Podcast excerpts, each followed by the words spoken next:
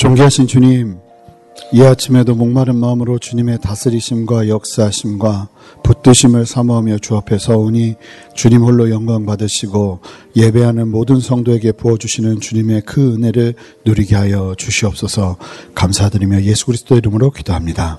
아멘. 할렐루야 좋은 아침입니다.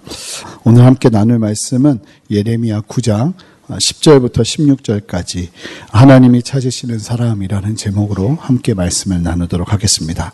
어, 본문을 제가 한 절 읽고 성도님들이 한 절 읽으시면서 함께 교독하겠습니다. 내가 산들을 위하여 울부짖으며 광야 목장을 위하여 슬퍼하나니 이는 그것들이 불에 탔으므로 지나가는 자가 없으며 거기서 가축의 소리가 들리지 아니하며 공중의 새도 짐승도 다 도망하여 없어졌습니다.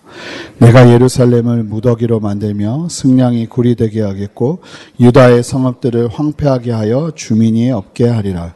지혜가 있어서 이 일을 깨달을 만한 자가 누구며 여호와의 입에 말씀을 받아서 선포할 자가 누구인고 이 땅이 어찌하여 멸망하여 광야같이 불타서 지나가는 자가 없게 되었느냐 여호와께서 말씀하시되 이는 그들이 내가 그들의 앞에 세운 나의 율법을 버리고 내 목소리를 순종하지 아니하며 그 대로 행하지 아니하고 그 마음의 완악함을 따라 그 조상들이 자기에게 가르친 바알들을 따랐습니다. 그러므로 만군의 여호와 이스라엘의 하나님께서 이와 같이 말씀하시니라 보라 내가 그들 곧이 백성에게 쑥을 먹으며 독한 물을 마시게 하고 그들과 그들의 조상이 알지 못하던 여러 나라 가운데에 그들을 흩어버리고 진멸되기까지 그 뒤로 칼을 보내리라 하셨느니라. 아멘. 예, 어제 보신 말씀처럼 하나님은 남유다를 벌하고 불순종을 그대로 갚으시겠다고 말씀하십니다. 그런데 그럼에도 불구하고 소망이 있고 감사한 것은 그것이 재앙의 끝이 아니라 그들을 녹이고 연단하기 위한 하나님의 마음임을 보여주셨습니다. 그러니까 하나님의 백성들에게 있어서 징계는 끝을 향한 마침표가 아니라 다시 시작하고자 하는 하나님의 기대인 것입니다. 그래서 참 그 말씀을 보면서 아, 다행이구나, 소망이 있구나 하는 믿음을 갖게 되죠. 그, 그 말씀이 이어지는 가운데 그 모든 하나님의 징계의 말씀을 듣고 난 후에 이 예레미야가 하나님과 함께 주고 받으며 이야기하게 되는 내용이 바로 오늘 본문 말씀입니다. 먼저 10절 말씀을 한 목소리로 읽어보겠습니다.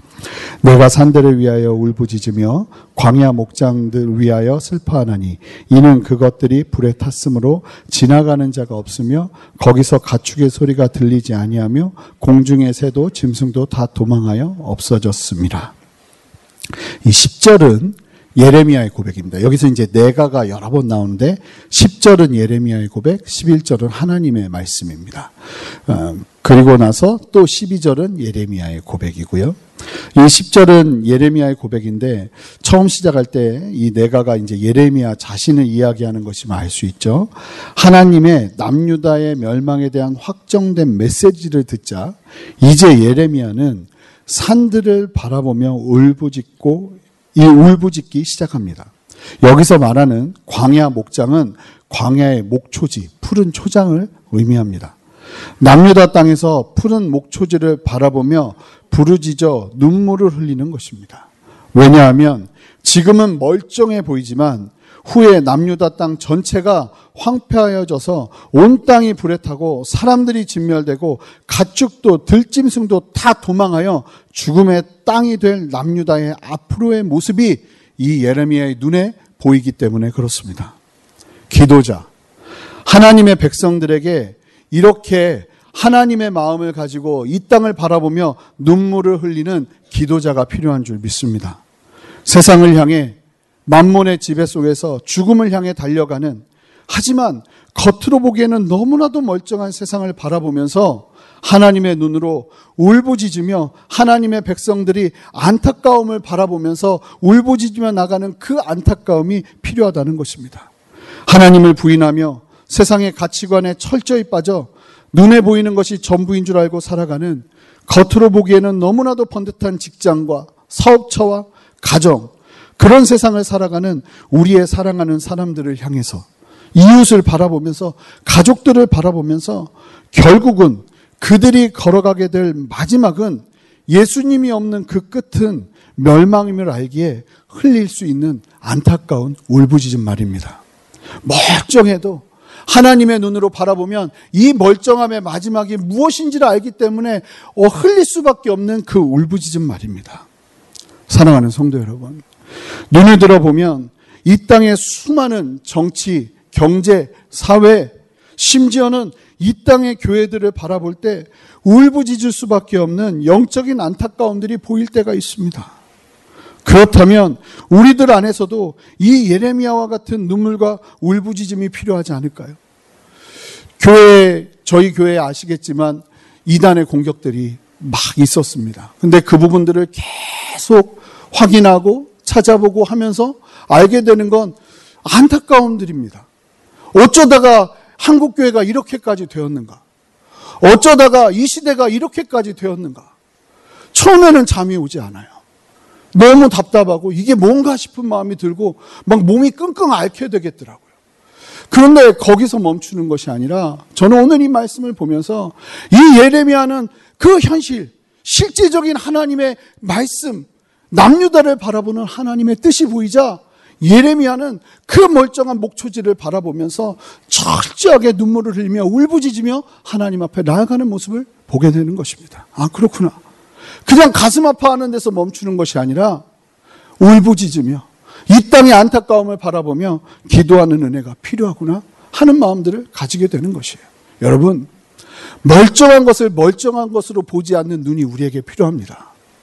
세상 사람들은 잘 나가고 있다고 하는 그 길이 죽음의 길이라는 것을 보는 실제적인 영적인 눈이 우리 모두에게 필요한 줄 믿습니다. 그리고 시대를 바라보면서 함께 주님의 마음으로 기도하는 것. 그것이 우리 모두에게 필요하지 않을까요? 11절은 하나님의 재확인되는 남유다 심판에 대한 말씀입니다. 함께 읽어보겠습니다. 읽겠습니다. 내가 예루살렘을 무더기로 만들며 승냥이 굴이 되게 하겠고 유다의 성읍들을 황폐하게 하여 주민이 없게 하리라. 여러분, 하나님이 한번 징계를 내리시면요. 그 징계에는 궁율이 없습니다. 뭐라고 말씀하시냐면 예루살렘이 돌무더기가 되고 이 승냥이는 그, 그 어떤 짐승이냐면 자칼, 들깨류, 붉은 여우 크기의 짐승, 시신이나 동물을 동물의 주검을 먹으면서 사는 짐승들. 쉽게 말하면 우리가 지금 제일 이해할 수 있는 그 승냥이에 비슷한 짐승은 하이에나 이렇게 보시면 됩니다. 이 예루살렘이 하이에나의 굴이 된다는 것은 시신과 주검들과 그리고 온갖 짐승과 가축들의 그 죽어 있는 그, 그 뭐라 그러죠? 그 주검들 그것들을 먹으면서 사는 하이에나의 토굴이 되어버렸다는 겁니다. 이 예루살렘이 승냥의 굴이 되게 하겠다. 유다의 성읍들을 황폐하게 하여 사람들이 진멸하게 하겠다.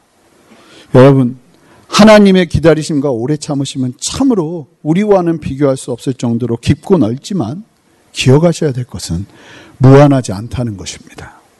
끝까지 돌아오지 않을 때 하나님은 진노의 뜻을 굽히지 않으시고 당신의 백성들을 징계하십니다.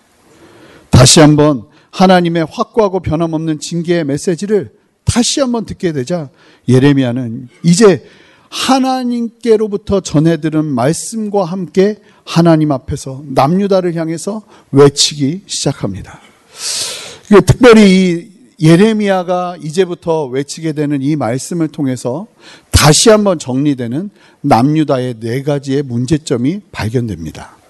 그 문제점들을 함께 살펴볼 텐데요. 함께 13절 말씀을 읽어보겠습니다. 함께 읽겠습니다. 여호와께서 말씀하시되 이는 그들이 내가 그들의 앞에 세운 나의 율법을 버리고 내 목소리를 순종하지 아니하며 그대로 행하지 아니하고 자, 여기서 세 가지가 나옵니다. 이 남유다는 첫 번째 하나님의 율법을 버렸습니다. 여기서 말하는 율법은 원어로 보니까 토라입니다. 이 토라라는 단어는 가르침, 이런 뜻이 있습니다. 그러니까 하나님께서 가르쳐 주신 그 모든 하나님의 가르침을 이스라엘 백성들이 이 남유다 백성들이 버렸다는 겁니다. 하나님의 가르침이 불편해진 것이죠. 불편해지자 그 가르침을 버려버립니다. 두 번째, 하나님의 목소리를 순종하지 않습니다. 하나님의 목소리가 하나님의 뜻이 내 귀에 들림에도 그 말씀을 듣지 않고 순종하지 않고 내 목소리로 살아가기 시작한 것입니다. 여러분, 하나님의 말씀을 지금 들으셔도 여러분들 안 들을 수 있습니다. 제 아내가 저희 둘째에게 제일 많이 하는 얘기가 있습니다. 넌 왜 이렇게 내 말을 안 들어? 그러세요. 그분이 그러세요. 자, 보면 제 딸은 계속 말을 듣습니다. 너 이거 하지 마. 이거 하면 안 돼. 이런 말을 계속 듣는데 제 아내는 계속 듣고 있는 그 딸을 향해서 너 왜 이렇게 내 말을 안 들어? 이렇게 이야기합니다. 잘 보면 제 딸이 안 듣는 거예요. 귀로는 듣는데 엄마의 말을 순종하지 않죠. 그러면 뭡니까? 안 들은 거예요. 듣지 않고 있는 거예요. 똑같습니다. 여러분, 하나님의 말씀이 선포되는데 그 말씀이 내가 어떤 말씀은 취하고 어떤 말씀은 버려버리게 되면 하나님의 말씀을 안 들어버리는 말도 안 되는 역사가 일어날 수 있다는 것입니다. 여러분, 이스라엘 백성들이, 남유다 백성들이 하나님의 말씀을 듣지를 않았어요. 세 번째, 하나님의 말씀 그대로 행하지 않았어요. 이 문장을 원어로 보면 그들이 하나님의 말씀 안에 걷지 않았대요. 놀라운 것은 우리의 인생은요, 다른 길 위에서 걸어야 되는 것이 아니라 오직 예수 그리스도의 말씀 위에 걸어야 되는 인생이 되어야 하는 줄 믿습니다. 하나님의 말씀을 따라가지 않음을 의미합니다. 왜?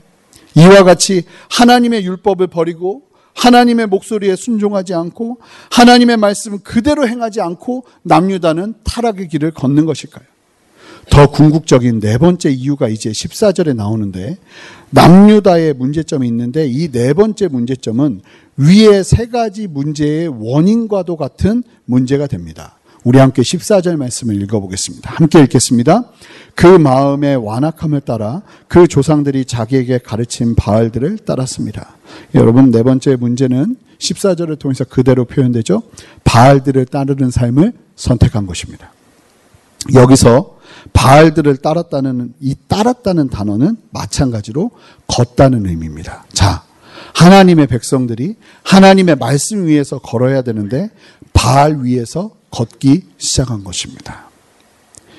이것은 세 번째 이스라엘의 문제와 아주 대조되어서 표현되고 있는 내용이죠. 여러분 결국 왜 하나님을 버리고 하나님의 말씀을 버리는 그 원인이 무엇인지 아십니까? 반드시 하나님의 자리에 대체되는 다른 무언가가 들어오게 되는 것이 원인인 것이에요. 그것을 성경은 우상이라고 말합니다. 바알들을 따르게 되는 두 가지 동기를 뭐라고 표현하냐면 완악함을 따랐다. 두 번째는 조상들의 가르침을 따랐다. 이렇게 설명합니다.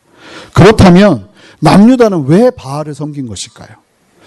가나안 신화에서는 이 가나안 땅에서 가나안 백성들이 섬기는 그 신화들 여러 신들이 있는데 그 신화에서 최고의 신이 엘신이에요. 그리고 이 엘신에는 배우자가 있는데 그 배우자가 아세라 여신이에요. 이 엘신과 아세라 신 사이에 태어난 자식이 누구냐면 바로 바알입니다. 이 바알은 풍요와 다산의 신이었고 나중에는 이 가나안 사람들이 이 풍요와 다산의 유혹이 너무 크니까 엘신보다 더 높이 섬기기 시작해요. 그래서 부모보다 더 우월한 신으로 가나안 사람들에게 추앙을 받게 되는 것이 바로 바알 신이었어요. 특히나 이 바알신을 섬기는 방법은 너무나도 음란하고 자극적입니다. 대놓고. 이것을 문제 삼지 않아요. 예배로 보기 때문에. 그래서 여자 사제들과 성적인 관계를 합니다. 그게 예배의 방법입니다. 그런데 이것이 도덕적으로 문제가 있다 이야기하지 않아요. 합법적으로 음란과 쾌락을 즐길 수 있는 길이 되어버리는 겁니다. 바알을 섬기면. 이 바알을 섬기게 하는 매력은 첫 번째는 돈이에요. 두 번째는 육신의 쾌락이에요. 이 두 가지는 우리의 죄악된 성정상 너무나 물리치기 힘든 유혹입니다. 그런데 잘 살펴보면 이 바알의 유혹에서 벗어나는 길이 무엇인지를 우리는 알 수 있어요. 13절이. 13절에 세 가지예요.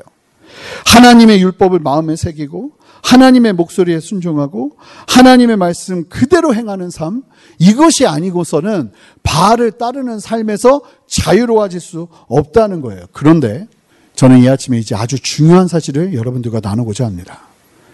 이 하나님을 따르고 순종하는 삶이 생명이 없는 의무가 되고 일이 되기 시작하면 남유다의 길을 걸을 수밖에 없다는 겁니다. 왜냐하면 보세요. 하나님의 말씀을 철저하게 믿으며 순종하는 삶은요. 저절로 되어지는 게 아니에요. 노력이 필요해요. 의지가 필요하고 우리의 결단이 필요해요. 그런데 보세요. 하나님의 말씀을 믿는 것이 아니라 바알을 섬기는 것은요. 노력이 필요하지 않아요.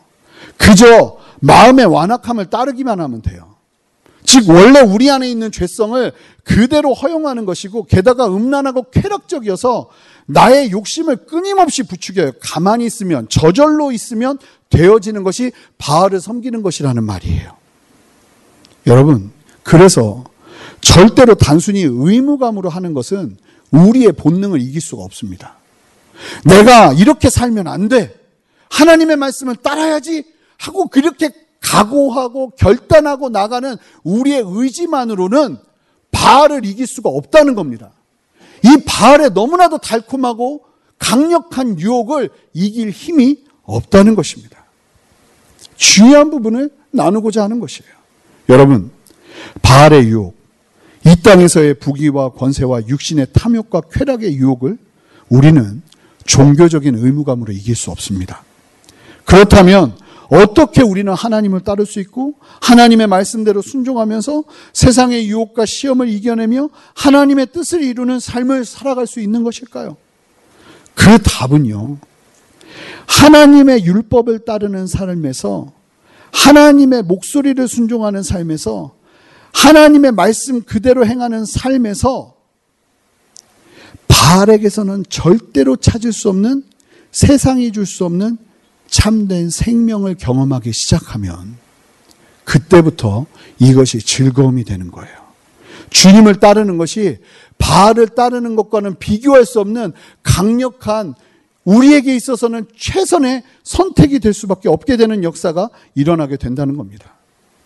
바알에게서는 절대로 찾을 수 없는 세상이 주는 유혹과 쾌락에서는 절대로 찾을 수 없는 참된 생명이 주님을 따르는 과정에서 경험하게 되면 바알의 유혹에서 스스로를 지키고 하나님의 뜻을 이루어가는 살아가는 참된 이스라엘로의 회복이 일어날 수 있게 된다는 것입니다. 이 관점으로 우리는 오늘 본문의 12절 말씀을 봐야 됩니다. 함께 12절 말씀을 읽어보겠습니다. 함께 읽겠습니다. 지혜가 있어서 이 일을 깨달을 만한 자가 누구며 여호와의 입의 말씀을 받아서 선포할 자가 누구인고 이 땅이 어찌하여 멸망하여 광야같이 불타서 지나가는 자가 없게 되었느냐. 자, 예레미야는요. 남유다가 멸망하게 된 이유는 이 두 부류의 사람들의 부재 때문이라고 이야기합니다. 첫 번째, 지혜자의 부재입니다. 지혜자는요, 세상의 흐름 속에서 하나님의 뜻을 발견하고 깨닫는 지혜를 의미합니다. 공부를 많이 한 사람들은 많았어도 하나님의 지혜로 세상을 보는 사람이 당시 남유다에 없었다는 거예요. 하나님께서 부어주셔서 세상을 바라보며 해석하는 지혜가 필요한데 그 지혜자가 없는 것이 예레미야는 문제라고 말하고 있다는 거예요. 두 번째는 선포자의 부재예요. 당시에 말씀을 강론하고 선포, 선포하는 사람들은 있었어요. 그 당시 제사장의 숫자를 고려한다면 많았다고 볼 수 있죠. 그런데 말씀을 해석하고 선포하는 사람들은 많았는데 여호와 하나님의 입의 말씀을 받아서 선포하는 사람들이 없었다는 거예요. 하나님의 입의 말씀을 받는 사람, 말씀을 전하는 자는 많으나 이와 같이 하나님의 입에서 나오는 말씀을 받아 선포하는 자가 없었다는 것입니다. 오늘날 우리의 시대로 빗대어 본다면 말씀을 해석하는 사람은 많을 수 있어도 성령의 조명으로 말씀을 읽고 해석하여서 하나님께서 원하시는 뜻을 마음에 담아 세상에 강력하게 선포하는 사람들은 없었다는 것입니다. 여러분, 성령 하나님께서 주시는 말씀은요, 설득하는 것이 아니라 이 말씀처럼 캐리그마, 선포하는 것인 줄 믿습니다. 사람들에게요, 설득이 필요한 게 아니에요. 하나님의 그 입의 말씀을 담아서 묵상하면서 하나님의 그 메시지를 온 세상에 강력하게 선포하는 사람들이 필요한 것이에요. 그 선포 가운데 하나님이 역사하시고 함께하는 거예요. 그런데 당시 남유다에 말씀을 읽고 전하는 자는 많았지만 정작 하나님의 입에서 나오는 말씀을 담아 전하는 자가 없었다는 거예요. 저는 오늘 이 본문을 보면서 비로소 알게 됐어요. 왜 당시 거짓 선지자들이 계속 성전에서 평안하다 평안하다를 외쳤을까요? 이 사람들이 일부러 이런 게 아니에요. 보니까 그들이 시대를 보는 하나님의 지혜를 갖지 못하고 하나님의 영의 충만함 속에서 하나님의 입의 말씀을 받은 참된 은혜의 역사를 경험하지 못하니까 할 수 있는 말이라고는 자신의 머리에서 나오는 사람들의 필요가 보여지는 그 상황 속에서 하는 최선의 말, 평안하다, 평안하다인 것이었을 뿐이었던 거예요. 그러니 남녀다 전체가 그런 상황이니 그 상태에서 하나님의 율법을 따르고 그 말씀을 그대로 순종하는 것보다 마음이 시키는 대로 그저 저절로 노력 없이 쉽게 따르게 되는 욕심을 따르는 육신의 쾌락을 좇는 바알신을 섬기는 게 자동적으로 일어나게 되었던 것입니다. 여러분, 말씀을 정리하도록 하겠습니다. 그러므로 하나님을 따르는 삶은요. 하나님을 따르는 삶이 주는 진정한 은혜와 생명의 역사를 경험해야지만 지속될 수 있는 거예요. 단순하게 의지만으로 되어지는 것이 아니랍니다. 의지만으로는 바알을 절대로 이길 수 없어요. 왜냐하면 바알은 너무나 달콤하기 때문에 그래요. 결국 세상의 달콤함과 나의 욕심이 이끄는 대로 살아가는 삶을 살아간다면 그 삶의 결국은 그 그렇게 살아가는 삶의 결국을 볼 수 있는 하나님께서 주시는 지혜가 필요해요. 저 길은 가면 절벽이야, 멸망이야. 전 아무리 화려해 보여도 저대로 갔다가는 하나님의 심판이야 하는 것이 보이는 지혜의 눈이 필요하다는 거예요. 성령의 감동과 인도하심 안에서 말씀을 대하며 하나님을 만나는 생명의 시간을 통해서 하나님의 말씀을 그대로 순종하며 나가는 역사가 필요하다는 것입니다. 사랑하는 성도 여러분, 12절의 말씀을 보면서 여러분 절대로 이렇게 생각하시면 안 돼요. 이건 목회자들 얘기야. 그래서 이제 이 말씀을 읽고 막 기도하기 시작하는 거예요. 한국 교회 목회자들이 이러한 은혜가 있게 인도해 달라고. 이게 맞는 기도긴 해요. 필요한 기도긴 해요. 그런데요. 이거는요. 여러분들이 회복하셔야 될 기도예요. 그저 다 하나님을 따르는 게 의무감으로 나의 의지로 그렇게 주님을 따르면서 열심을 내었던 열심에서 하나님 이제 성령의 감동 안에서 주시는 지혜 안에서 세상을 바라보는 눈을 주십시오. 성령님 이제 말씀을 볼 때마다 그 말씀의 꿀송이보다 단 생명을 경험하는 은혜를 주십시오. 그 은혜가 우리 모두에게 필요하다는 것이에요. 이 은혜가, 이 지혜가 이 말씀의 그 달콤함이 우리 안에서 경험되어지지 않으면 여러분 바알을 절대로 이길 수 없어요. 그러니까 은혜 받고 눈물 흘려도 세상에 나가면 너무나 달콤한 그 바알의 유혹 속에서 바로 타협해 버리고 많은 일들이 일어나게 되는 거예요. 여러분 무엇이 더 좋아야 됩니까? 하나님을 믿어야지 믿어야지가 아니라 하나님 그분이 사랑스러워지는 것입니다. 제가 아침잠이 너무 많아요. 새벽에 일어나는 게 그렇게 힘들어요. 그런데 놀라운 게 뭔지 아십니까? 제가 연애를 하는데 제 아내를 만나려니까 새벽 4시 반부터 눈이 떠져요. 이게 어떻게 이해해야 됩니까? 내가 내 아내를 사랑해야지, 사랑해야지. 그랬던 것이 아닙니다. 사랑했던 것입니다. 아, 사랑했던 것입니다 하면 안 되죠. 사랑하고 있고, 사, 진짜 사, 그때 막 너무너무 사랑한 거죠. 그것이 차오르는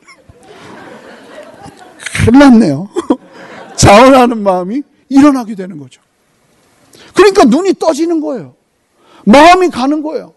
사랑은 그런 거예요. 여러분, 이것은 결국은 내 의지가 아니라 무엇을 사랑하며 살아가느냐의 문제인 거예요.